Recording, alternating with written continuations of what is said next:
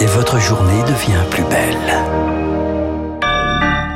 Voilà, le journal incontournable euh, et avec l'actualité parlementaire, le refus de l'article 2. Et le dictionnaire des synonymes est de sortie ce matin. La claque, le camouflet ou la gifle, vous le disiez Guillaume, l'article 2 de la réforme des retraites a été rejeté hier soir par l'Assemblée nationale.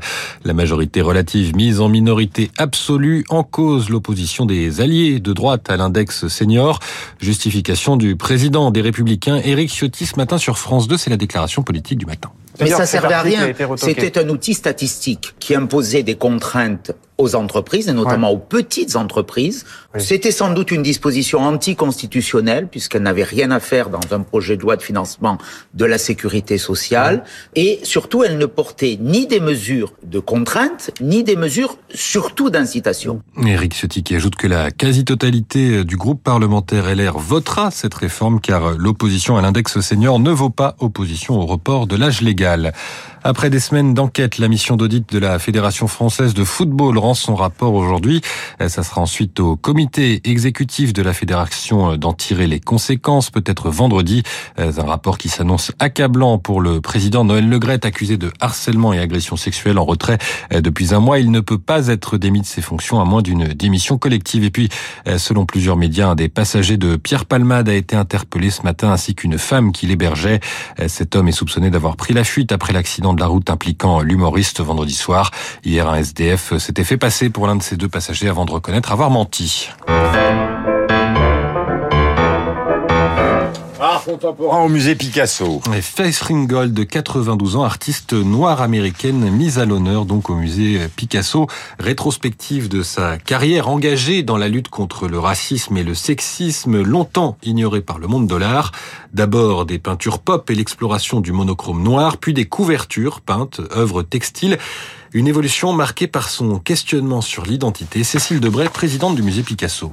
Les premières œuvres sont très intéressantes parce qu'évidemment, elle s'interroge sur euh, sa palette, euh, comment représenter une peau noire.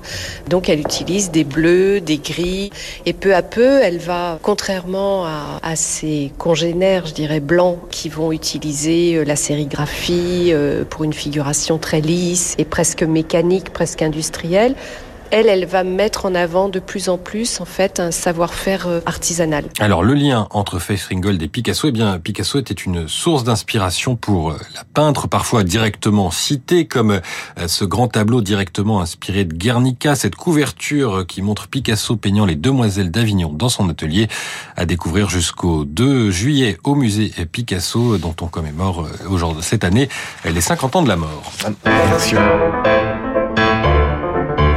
On termine avec un... La bourse. Ah, la bourse, exactement, avec Sylvie Aubert d'Investir, le journal des finances. Bonjour Sylvie, quelle tendance à l'ouverture? Bonjour Augustin, bonjour à tous. Eh bien, l'indice pique un peu du nez à l'ouverture après une séance stable hier, mais il reste tout près des 7200 points, non loin de son record historique de 7376. Les investisseurs sont restés un peu indécis hier après la publication des données américaines sur l'inflation au mois de janvier.